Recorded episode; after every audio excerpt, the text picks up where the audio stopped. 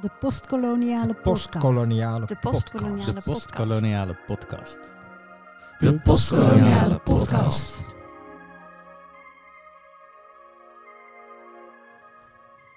In Nederland is er nooit veel ruimte geweest voor de verhalen van mensen uit voormalig Nederlands-Indië.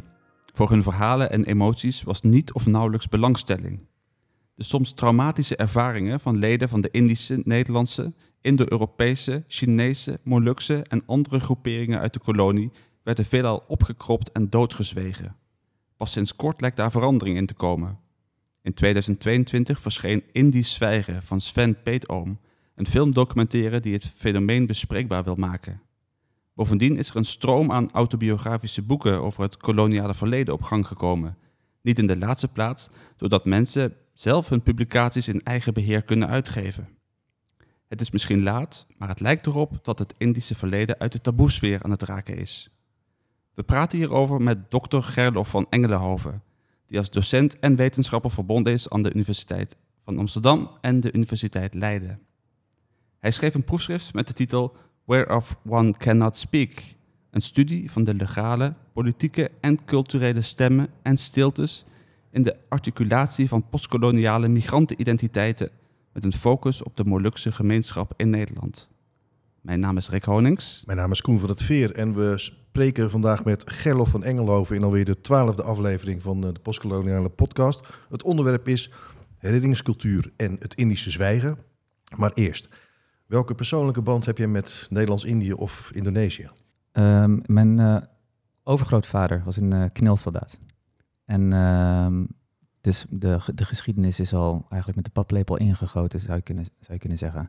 Overgrootvader was knilsoldaat. Dus in 1951, met de rest van de eerste generatie Molukkers in Nederland, kwam hij aan. En ehm, had ook zijn familie bij zich, waaronder zijn twaalfjarige dochter, mijn oma. Dus die was op twaalfjarige leeftijd is hij in, eh, naar Nederland gekomen. En eh, zodoende, zij trouwde met een Nederlandse man, mijn opa. En mijn vader trouwde ook met een Nederlandse vrouw, mijn moeder. En eh, toen, toen kwam ik. Dat is even het korte stamboom. ja, heel, kort, ja. Ben jij zelf in Indonesië geweest? Ja, ehm, meerdere keren. De eerste keer was ik nog een baby. Toen heb ik er gewoond. Ehm, want voor mijn vaders proefschrift, in de ei- eind jaren tachtig, toen ehm, deed hij voor veldwerk ging hij naar, eh, naar de Molukken. Dus naar het eiland Liti. Dat is een eh, onbekend eiland in de Molukken, denk ik nog steeds. Zuidwest-Molukken, direct ten oosten van Oost-Timor. En daar komt mijn familie van- vandaan. En eh, daar deed mijn vader eh, onderzoek naar de taal, de Litinese taal. En toen was ik al geboren, dus ik was, wij waren ook mee. Ik was ook mee. Even voor de duidelijkheid, jouw vader is Ione van Engelhoven. Anne van Engelhoven, ja. Sorry. Precies, dus taalwetenschapper. En eh, toen was ik er een jaar. En sinds daarna heel lang niet meer. En toen voor mijn eigen onderzoek. Oh nee, ja, er was nog één keer in 2011 zijn we nog een keer terug geweest. En hebben we Liti bezocht en een aantal andere eilanden voor onze familie. Dus eh, zijn we nog naar de Molukken geweest. En tenslotte, de laatste keer was in 2017 voor mijn eigen onderzoek. Welke indruk maakte Indonesië toen op je? Het is, mo- het is moeilijk te zeggen. Ik bedoel, het, het één ding dat me opviel was, toen, toen was ik al even bezig met mijn PhD, met mijn onderzoek. En ik ben natuurlijk heel erg, ge- ik bestudeerde de Molukkers in Nederland. En toen ging ik naar de Molukken voor het eerst bewust, om het zo maar te zeggen, sinds een lange tijd. En het eerste wat me opviel is dat Molukkers op de Molukken en Molukkers in Nederland, dat zijn eigenlijk twee hele verschillende eh, groepen mensen, om het, om het heel simpel te zeggen. De Molukkers in Nederland zijn een diaspora en de Molukkers op de Molukken niet. En dat is een soort fundamenteel verschil in, in, qua identiteit volgens mij. Hoe merk je dat dan? De Molukkers in ehm, Nederland zijn ehm, een minderheid, of eh, op, op wat voor manier je dat dan ook zou willen definiëren. Maar ze zijn, en ze, hun identiteit wordt ook een soort van eh, eh, gebouwd op het feit dat ze niet hier horen helemaal. Of ze komen van elders. Ze zouden, een gedeelte van de Molukse gemeenschap wil nog steeds terug. Op wat voor manier dan ook, naar, naar een vrij Molukken. Dus dat separatistische soort van een vrij Molukken en dergelijke, een onafhankelijke Molukse staat, zit nog ergens diep in de identiteit. Of mensen daar nou heel actief mee bezig zijn of, of niet. Het is wel een belangrijk onderdeel van de identiteitsvorming. En in, op de Molukken, ik bedoel, het is niet alsof ik met, ik heb niet met iedereen gesproken, maar ik was toch wel op Ambon eh, tussen de mensen die ging daar naar Umpati, naar de universiteit, eh, een, pa- een- een paar weken lang. En, en eh, die onafhankelijkheidsdrang, die hoor je bijvoorbeeld helemaal niet. Molukkers identificeren zich als Indonesiër. En dat is al bijvoorbeeld iets wat je op de, in de Nederlandse Molukse gemeenschap niet echt tegen zou komen. Molukker, Molukken en Indonesië, dat zijn twee soort van eh, a- aparte dingen. De, de Molukkers in Nederland, we, praten dan over de Molukkers, maar in feite is dat ook een zeer diverse groep. Absoluut. De Molukkers, ja, het zijn ongeveer 500 eilanden. Dus, en dan het gros, het, het groot, overgrote merendeel komt van Ambon of de, de Ambonese eilanden, de Saparua, Haruku, Nusa Laut. Maar dan een veel kleiner gedeelte komt van de Kei-eilanden en dan een soort mini-gedeelte, een paar procent in totaal, komt van de Zuidwest-Molukken, waaronder mijn familie. En dan heb je nog het verschil, verschil in religie. Ja. Dat een rol speelt soms. Met name het verschil tussen protestant en katholiek, maar natuurlijk heb je ook nog eh, islamitische eh, moslim-Molukkers, ja. Hoe ben je ertoe gekomen om eh, je proefschrift te gaan schrijven over dit onderwerp? En misschien kun je daar iets over vertellen. Ja, heel graag. Ja, het was een heel ehm, moeilijk proces om uiteindelijk tot de beslissing te komen om over dit onderwerp te gaan eh, schrijven en onderzoek te gaan doen. Ik heb voor meerdere jaren lang geprobeerd om mijn PhD ergens anders over te doen. En eh, een soort van tegen mezelf te vechten. Want ik was in 2012 afgestudeerd voor mijn master. Daarna heb ik vier jaar lang, tot en met 2016 begon mijn PhD officieel. In die vier jaar heb ik verschillende andere onderwerpen uitgeprobeerd en voorstellen voor geschreven. Intussen nog een tweede master gedaan en nog fulltime gewerkt en dergelijke. Dus uiteindelijk, in 2016, besloot ik pas om over eh, mijn eigen achtergrond te schrijven. Het is natuurlijk meer dan over je eigen achtergrond schrijven, maar dat is natuurlijk het persoonlijke obstakel dat ik voelde. Want het komt dan ineens heel erg dichtbij. Het zet dan ineens mensen zoals mijn vader of mijn ooms en tantes eh, in een soort ongemakkelijke verhouding tot jezelf. Want dan ben ik de onderzoeker en zij zijn eh, de ge- geonderzoekte objecten of subjecten. En dat, ehm, ja, ik wilde dat eigenlijk niet. Maar het was onontkoombaar. Want het uiteindelijk waar ik in geïnteresseerd ben, ook theoretisch en thematisch gesproken, met name spreken en zwijgen en dan vormen van emancipatie en empowerment en dergelijke. Het werkte gewoon het beste met dit onderwerp. Waarschijnlijk omdat ik geïnteresseerd ben geraakt in dit onderwerp vanwege mijn eigen achtergrond. Dus het was uiteindelijk erg logisch om die stap te maken. Want wat is precies de rol van spreken en zwijgen dan in relatie tot de Molukken? In, in die zwijgen is, is op zich een, een, bekend, ehm, een, bekende uitspraak. Het is natuurlijk, jullie hadden het al over Sven Peetoom's film. Maar daarvoor was er natuurlijk ook al een boek dat heette Indische, eh, in, in die zwijgen. En ehm, eh, vaak wordt die term uitgelegd aan de hand van trauma. Dus in die zwijgen is een vorm van zwijgen wat met name de eerste generatie eh, eh, migranten naar Nederland eh, lieten zien. Ze wilden niet praten over hun achtergrond of ze wilden niet praten over hun eh, ehm, verleden voor de migratie. Of ze wilden niet praten over de koloniale verleden in het algemeen.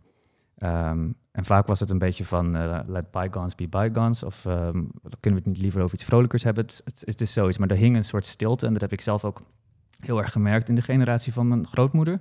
Er hing een stilte om de eerste één à twee generaties, bijvoorbeeld Molukkers eh, in Nederland, wat betreft het onderwerp kolonialisme. En ehm, vaak is dat uitgelegd als trauma. Ze kunnen er niet over praten. Het is te pijnlijk om over te praten. Ze willen graag vooruitkijken, niet achteruit kijken. Het uitgangspunt van mijn proefschrift was om daar een vraagteken bij te stellen. Niet dat ik het ontken, het, heeft wel degelijk met trauma te maken, maar ik wilde er graag ook een positieve draai aan kunnen geven. En ik vroeg me dus af of het mogelijk was om zwijgen en dit soort vormen van stilte ook positief te interpreteren. Of er iets uh, goeds of moois aan zit. Nee, je maakt ons wel benieuwd naar het antwoord. Het antwoord is ja. ja, ik kan wel kort, uh, zal ik dat aan de hand van um, de, de meest persoonlijke, een soort van sprekende case study uit mijn proefschrift is meteen in het begin, hoofdstuk 1, en dat, dat is letterlijk mijn uh, grootmoeder. Dus dat is een beetje auto-etnografisch, dat, kan ik kort uh, vertellen als jullie willen. Mijn grootmoeder stilte. Dus het verhaal is als volgt. Op mijn vaders 18e verjaardag kreeg hij van zijn vader, mijn opa, een vliegticket naar Ambon. En uh, ook een, en, en zijn moeder, dus mijn oma, kreeg ook een vliegticket naar Ambon. Dus ze gingen met z'n tweeën naar Ambon voor mijn vaders 18e verjaardag. En de bedoeling was om uh, terug te gaan naar de roots. Dus uh, naar Ambon. En tot op dat moment, tot mijn vaders 18e verjaardag, dus ik bedoel, hij was geboren en getogen in Nederland. En hij wist dat zijn moeder van de Molukken kwam. Tot op dat moment was iedereen ervan uitgegaan dat mijn oma van Ambon kwam. Ik heb net al een soort van, de, de spoiler is al verteld natuurlijk, ze komt niet van Ambon. Maar zij heeft altijd, altijd verteld, of men was er altijd van uitgegaan dat mijn oma van Ambon kwam en dan van het dorp Litty. Dus dat was de informatie. Dus mijn vader en zijn moeder gingen uh, met het vliegtuig naar Ambon. En uh, toen ze daar eenmaal aankwamen, vroeg mijn vader steeds aan zijn moeder: wanneer gaan we naar Litty, naar het dorp waar je vandaan komt? Want ik wil het graag zien. En uh, misschien komen familie tegen. En mijn oma zei dus steeds, eh, ah, vandaag niet, eh, ik voel me niet lekker. Eh, ik heb gehoord dat het later gaat regenen of gaat stormen. Of eh, ehm, kunnen we niet vandaag gewoon lekker rustig uitrusten? We zijn ook op vakantie. Dus ze kwam gewoon met allerlei excuses om niet naar het dorp Litty te hoeven met haar zoon. Dus ze zaten er eigenlijk maar wat in die hotelkamer voor twee weken of zoiets. En toen, ehm, mijn vader was ook 18 jaar, dus het was ook een puber. Dus op het allerlaatste moment, toen ze eigenlijk morgen weer terug zouden vertrekken naar Nederland, werd hij heel kwaad. Ontplofte die soort van tegen zijn moeder en zei hij... "Ehm, wat is er aan de hand? Waarom gaan we niet naar, eh dinges, naar, eh, naar Litty? We zijn hier nou op Ambon en we hebben hier eigenlijk niks gedaan. Is dat niet... Het is heel gek. Waarom zijn we hier eigenlijk? Mijn oma begon te huilen.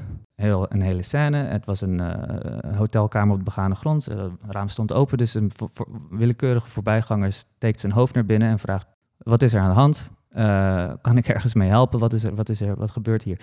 En mijn vader zegt: Ja, dit is mijn moeder. We zijn hier om naar het dorp te gaan waar zij geboren is, maar ze wil me er niet heen brengen. Morgen gaan we weer terug. We hebben niks gedaan. En de man zegt: Oh, hoe heet het dorp?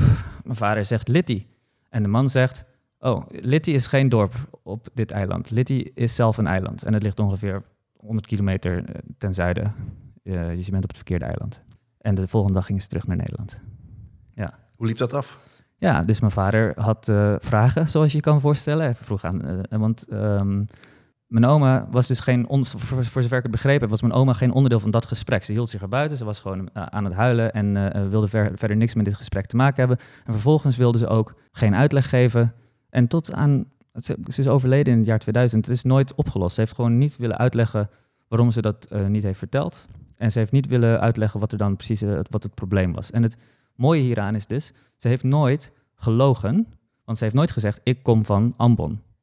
Dat was ehm, zo bedacht door haar omgeving, want de Molukkers werden toen de tijd, de jaren 70 en dergelijke, ook wel Ambonezen genoemd. Dat was een soort verzamelnaam. Dus haar eigen man, mijn opa en haar zoon waren er gewoon van uitgegaan dat zij van Ambon kwam, net zoals de meeste Molukkers. En dan Litty, waar ze het vaak over had, zal dan wel het dorp zijn.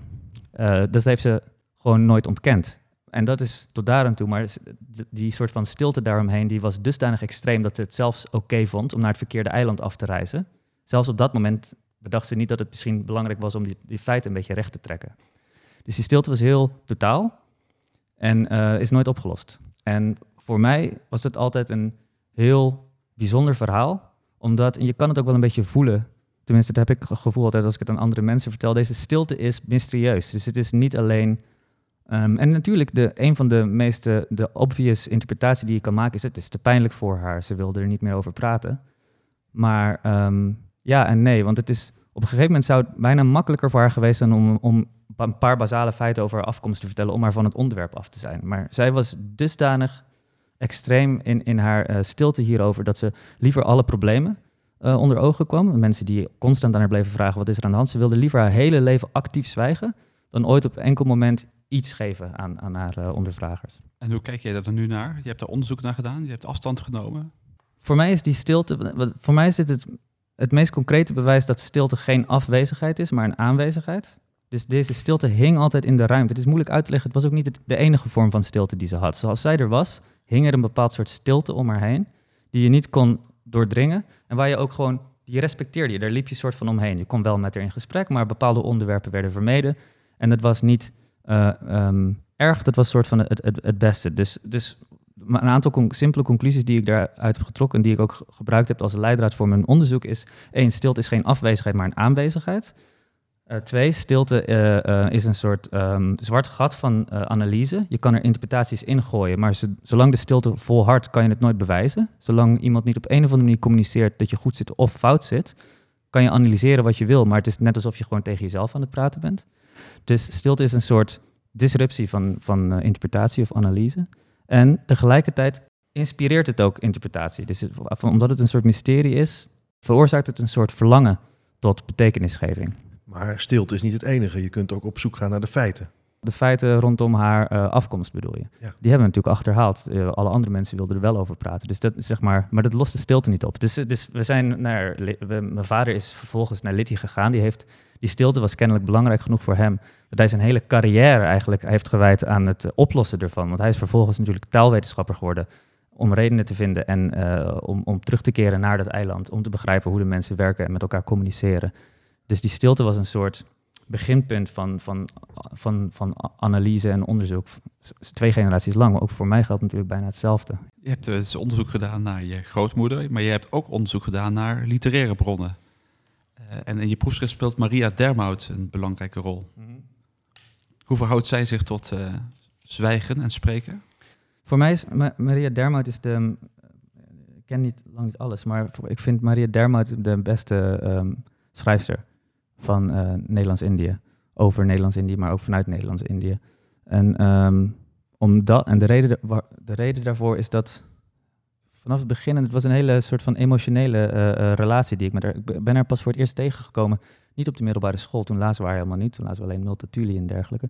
Dus toen ik literatuurwetenschap begon te studeren in eh, 2005. Toen las ik voor het eerst Dermout voor inleiding literatuurwetenschap of iets dergelijks. En toen dacht ik, wauw, ik wist helemaal niet dat dit bestond. En wat ik er mooi aan vond, was dat er in Maria Dermout heel veel niet uitgesproken wordt. Ze praat, ik bedoel, het is literatuur, dus het is gebaseerd op taal en eh, eh, eh, tekst. Dus er wordt de hele tijd gesproken en mensen hebben gesprekken met elkaar. Er wordt van alles beschreven. Soms op een hele repetitieve manier. Lijstjes worden herhaald. dingen die in de kamer staan. De manier waarop het eiland eruit ziet en dergelijke. Het wordt allemaal herhaald. Kleine gesprekken over alledaagse dingen worden helemaal tot in detail soort van eh, ehm, uitgewerkt. En terwijl de tekst eigenlijk op het nive- niveau van dat soort eh, basale observaties blijft vaak. Hè? Dan eh, ehm, heb je dan het gevoel als lezer, of ik in ieder geval, dat er van alles onbesproken blijft. En dat de echte kracht van het, of het echte onderwerp soms zelfs niet uitgesproken wordt, maar wel voelbaar wordt door de tekst. Dus wa- wat mij betreft gaat het bij Dermout altijd juist om wat er niet gezegd wordt. En dat trek ik heel persoonlijk naar mijn familie, want mijn grootmoeder is maar één voorbeeld. Er zijn ook ooms en tantes, iedereen ehm, ehm, die een band heeft met de Molukken, of niet, iedereen die ik ken in ieder geval, zegt heel veel dingen wel en een aantal dingen juist niet. In je proefschrift heb je ook het verhaal De Juwelen Haarkam van Maria Dermout eh, onderzocht. Ja. Eh, waarom is dat een verhaal dat je fascineert? Dat, is, dat verhaal is ehm, het het enige verhaal dat volledig over de Molukken gaat. En het is ook een van de weinige verhalen, en niet eh, elders in Nederlands-Indië bedoel ik, het is ook een van de weinige verhalen die ehm, zich niet afspeelt in Nederlands-Indië, maar eigenlijk eh, in Nederland. Kun je Dit- vertellen waar het, waar het over gaat? Ja, gra- heel graag. Dus het, het gaat over ehm, Verhul, dus de, de tekenaar en eh, marinier die, eh, die op de Molukken was in de 19e eeuw. En daar, dat is waar, onder andere waarom, waarom hij bekend staat, heeft hij eh, eh, ehm, de Molukse eh, opstand meegekregen. Begin 19e eeuw. Op het eiland Saparua en de omringende eilanden. onder aanvoering van kapitein Patimura. En dat verhaal, de juwelen haarkam, speelt zich eigenlijk af in terugblik. Dus, dus Verheul is terug na zijn vier jaar in, op de Molukken, is hij terug in Nederland bij zijn familie. En zijn familie vraagt hem, eh, ja, we hebben een en ander over de opstand gehoord, via de pers is het binnengekomen en dergelijke. Jij bent er geweest, jij hebt de Molukse opstand van dichtbij meegemaakt. Hoe zat het eigenlijk? En dat hele verhaal g- draait erom dat Verheul niet wil vertellen of liefst zo min mogelijk wil vertellen van wat hij gezien heeft. En ehm, het wordt op een gegeven moment een soort kruisverhoor. De vader van Verhul vraagt hem, eh, eh, ehm, hoe zit het met die leider, kapitein Patimura? Is dat inderdaad een soort eh, wilde man? En dan zeg maar de primitieve stereotypering die om, om eh, de, de, opstand, de leider van de opstand bestond, worden dan een soort van aan de kaak gesteld. En de vader van, van Verhul zet daar een ander beeld tegenover. Hij zegt, waren het geen eh, christenen juist? En was de, de overweging van de opstand niet heel fundamenteel christelijk op een bepaalde manier? Wat soort van de, het verschil tussen de Nederland en de Molukse eilanden kleiner zou maken. En in het verhaal wil Verhul er eigenlijk niks over zeggen. Eh, eerst ontwijkt hij het onderwerp heel lang door, door heel erg over andere dingen te praten. Dan stopt hij het gesprek gewoon zo vaak mogelijk van ik wil het er niet over hebben. En tenslotte, aan het eind van het verhaal, ga- gaat hij naar bed en dan komt zijn moeder nog even wat rust te zeggen. En dan probeert hij zelfs te praten over wat hij gezien heeft, maar krijgt dit niet meer voor elkaar. En eh, dus dit, zijn verschillende vormen van zwijgen die ik, die die ik daarin in, eh, in zie. En verschillende vormen van spreken. Dus spreken en zwijgen staan verschillende manieren in, in eh, relatie tot elkaar in dit verhaal. Je hebt ook een fragment meegenomen uit het verhaal. De situatie of de context is dat ehm Quirin, zoals hij genoemd wordt, verhuld, die ligt in, eh, in bed, gaat slapen. Zijn moeder zit op, zijn, eh, op de rand van zijn bed en ze hebben het weer over ditjes en datjes. Maar wat je als lezer eigenlijk voelt, is dat er een soort afstand bestaat tussen ze. Dus het lijkt alsof er heel anders is teruggekomen, een soort van is aangetast door zijn ervaringen op de Molukken, op een manier waarover niet echt gesproken kan worden, of hij het nou wil of niet. En ehm, dat voel je als lezer, ter- terwijl zij het over alledaagse dingen hebben en eh, juist over kleinigheden en dergelijke. En dan uiteindelijk maakt ehm, eh, zijn moeder het eh, expliciet. Dan zegt ze, het lijkt wel alsof je helemaal nooit bent teruggekeerd. Het lijkt alsof je daar nog steeds op de een of andere manier bent. Ehm, je, je lijkt zo ver weg. En dan komt het laatste fragment van het verhaal, wat ik graag wil voorlezen. Dit speelt zich dan af in zijn hoofd, in Verdels hoofd. Eigenlijk dat is zijn, zijn, zijn, zijn antwoord aan zijn moeder, maar het is niet uitgesproken. Dus dat is alweer een stilte. Het, zit, het is in zijn gedachten. Had zij gelijk? Was het zo? Hoorde hij niet meer aan hier? Hoorde hij aan een paar eilanden ver weg? Aan een vulkaan? Aan een baai?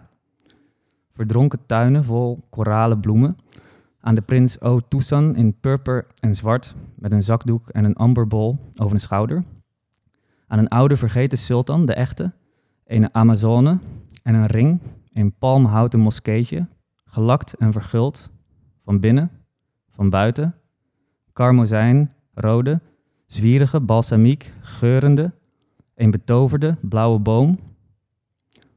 Hoorde hij voortaan aan een juwelen vrouwenkam en een gehangen oproerling, nooit en te nimmer met elkaar te verzoenen?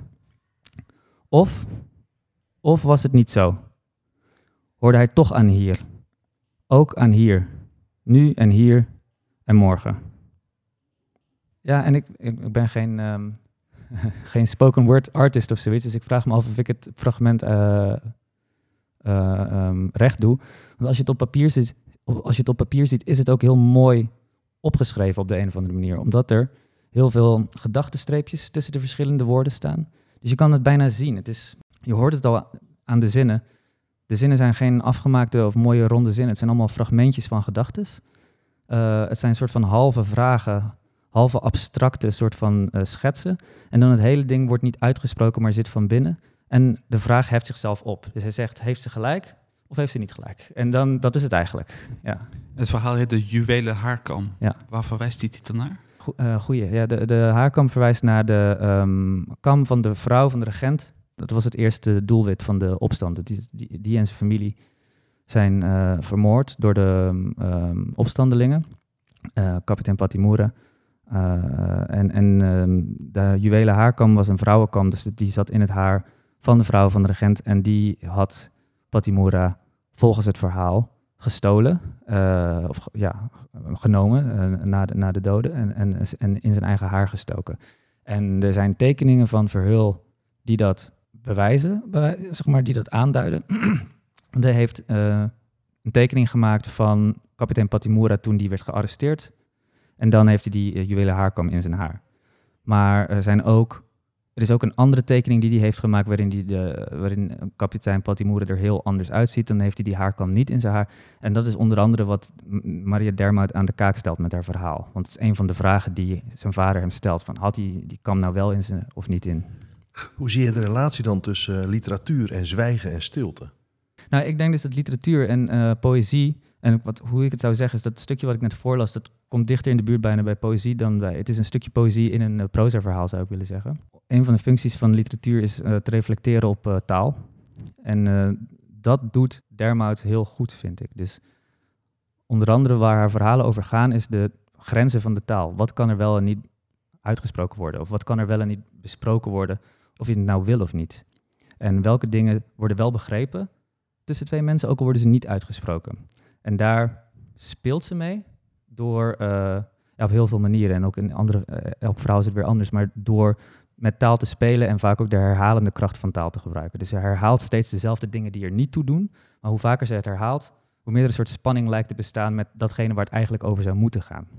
Hoe moeten wij dan omgaan met die stilte en dat zwijgen? Hoe kunnen wij dat het beste doen? Nou ja, dat is het hele eieren eten. Dus in het, in het geval van literatuur voel je het. Dus dat is ook een van de redenen waarom we literatuur en poëzie lezen. Het kan dingen doen die we misschien in dagelijkse gesprekken niet kunnen doen.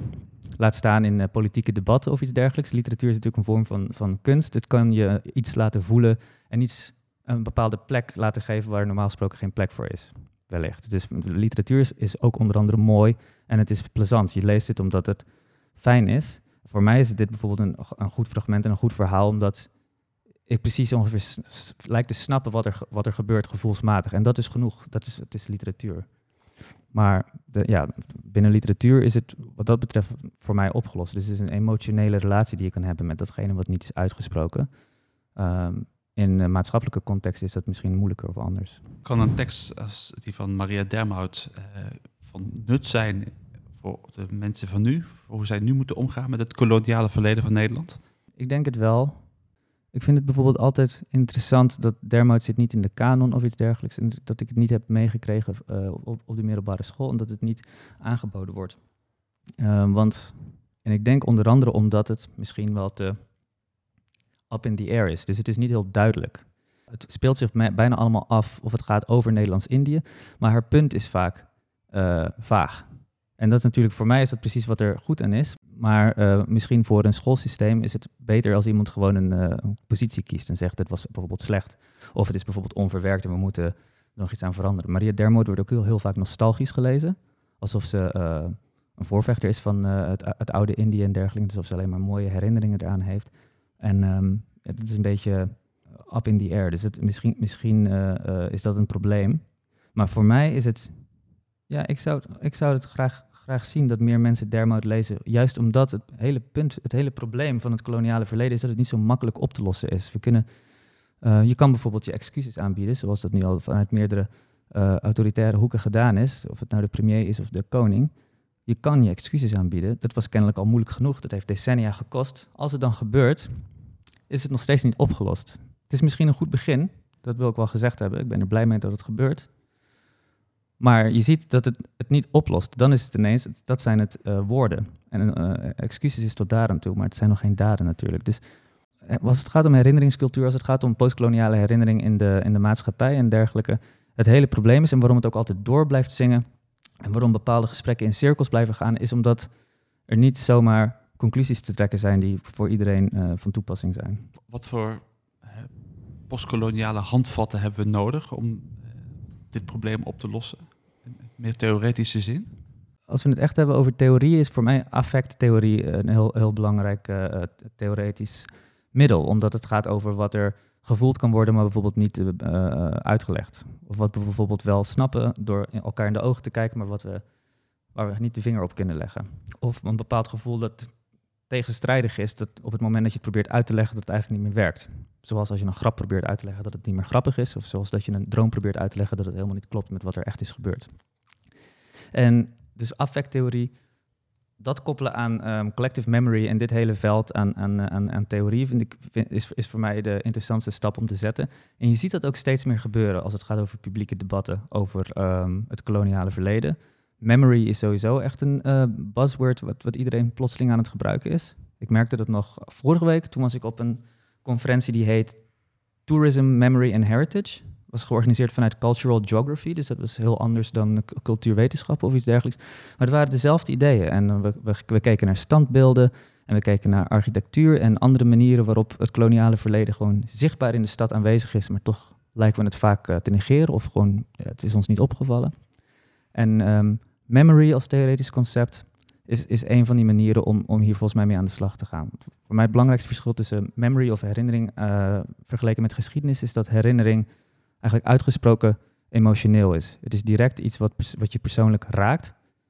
En op het moment dat we de geschiedenis emotioneel maken, een soort van bewust, wordt het ook ineens duidelijk waarom bijvoorbeeld discussies over standbeelden zo emotioneel worden. Want het is voor de ene kant een nostalgisch eh, soort van eh, artefact in de stad, wat niet zomaar weggehaald moet worden. En voor de andere persoon is het precies het soort affront waar, eh, wat hun woede of verdriet eh, ehm, versterkt. Is het voor jou niet moeilijk als wetenschapper om je dan juist bezig te houden met iets wat zo emotioneel is? Ja, het is ook vaak moeilijk. Maar het is volgens mij wel ehm, de beste manier. En volgens mij is het zo om als wetenschapper, als het over dit soort onderwerpen gaat, is het emotioneel voor mensen. Dat is makkelijk te bewijzen. Je hoeft alleen maar een, eh, een, social media's eh, soort van ehm, ketting eh, open te maken om te kijken hoe emotioneel het heel snel wordt als het gaat over bijvoorbeeld het weghalen van een standbeeld. Of het zelfs het veranderen van een term, zoals de Gouden Eeuw. Moeten we die term nog gebruiken? Dat wordt heel snel heel emotioneel. Dus als wetenschapper zou, is volgens mij de eerste stap om toe te geven dat het emotioneel is. En dat, is- kijk, ik ben dan van Molukse afkomst gedeeltelijk, maar gedeeltelijk van Nederlandse afkomst.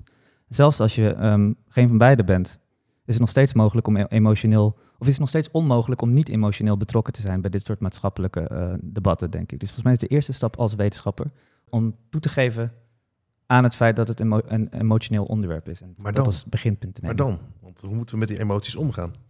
Analytisch. Dus welke, zeg maar, als emotie het startpunt is, het, ehm, volgens mij is het een, een, ehm, een valse soort van oppositie die nog steeds heel vaak eh, eh, gebezigd wordt. Alsof het is, of het is of emotie, of het is, wat zou het tegenovergestelde zijn? Re- reason, eh, ja. Ra- Rationalisme, Rationa- rationaliteit of iets dergelijks. rationaliteit, ja. Ja, ratio. ja, precies. Volgens mij is het helemaal niet of-of, maar is het en-en. Dus je kan... ehm, we, we hebben natuurlijk heel lang in de geschiedenis van ehm, de sociale wetenschappen en de geesteswetenschappen geprobeerd om te doen alsof we geen emotionele wezens zijn. En dat helemaal weg te cijferen. En dat, dat zie je zelfs in retorische dingen, zoals eh, dat het voor de langste tijd was het kennelijk normaal om in artikelen in de wij of indirecte persoon te spreken, alsof er geen ik bestaat.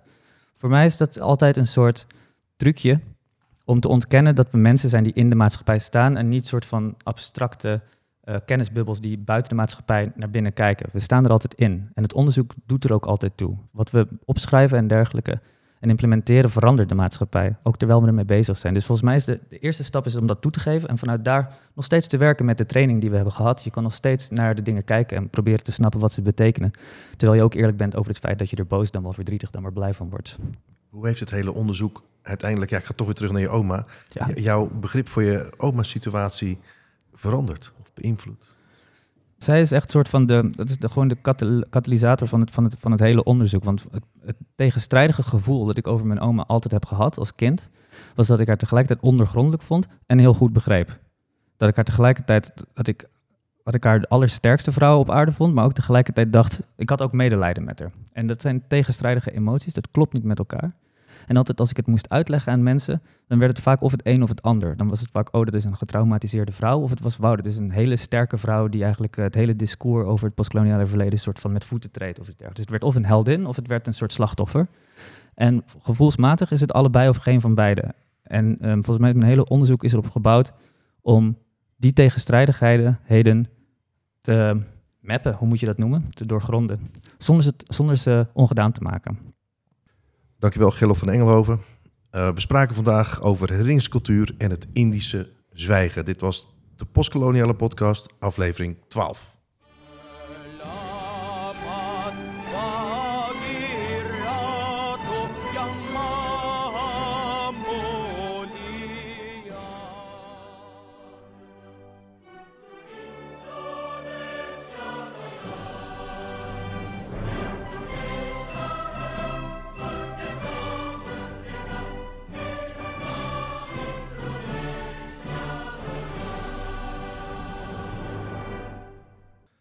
De Postkoloniale Podcast werd gemaakt in het kader van het NWO-VIDI-project Voicing the Colony. Dat aan de Universiteit Leiden binnen het Leiden University Center for Arts and Society, LUCAS, wordt uitgevoerd.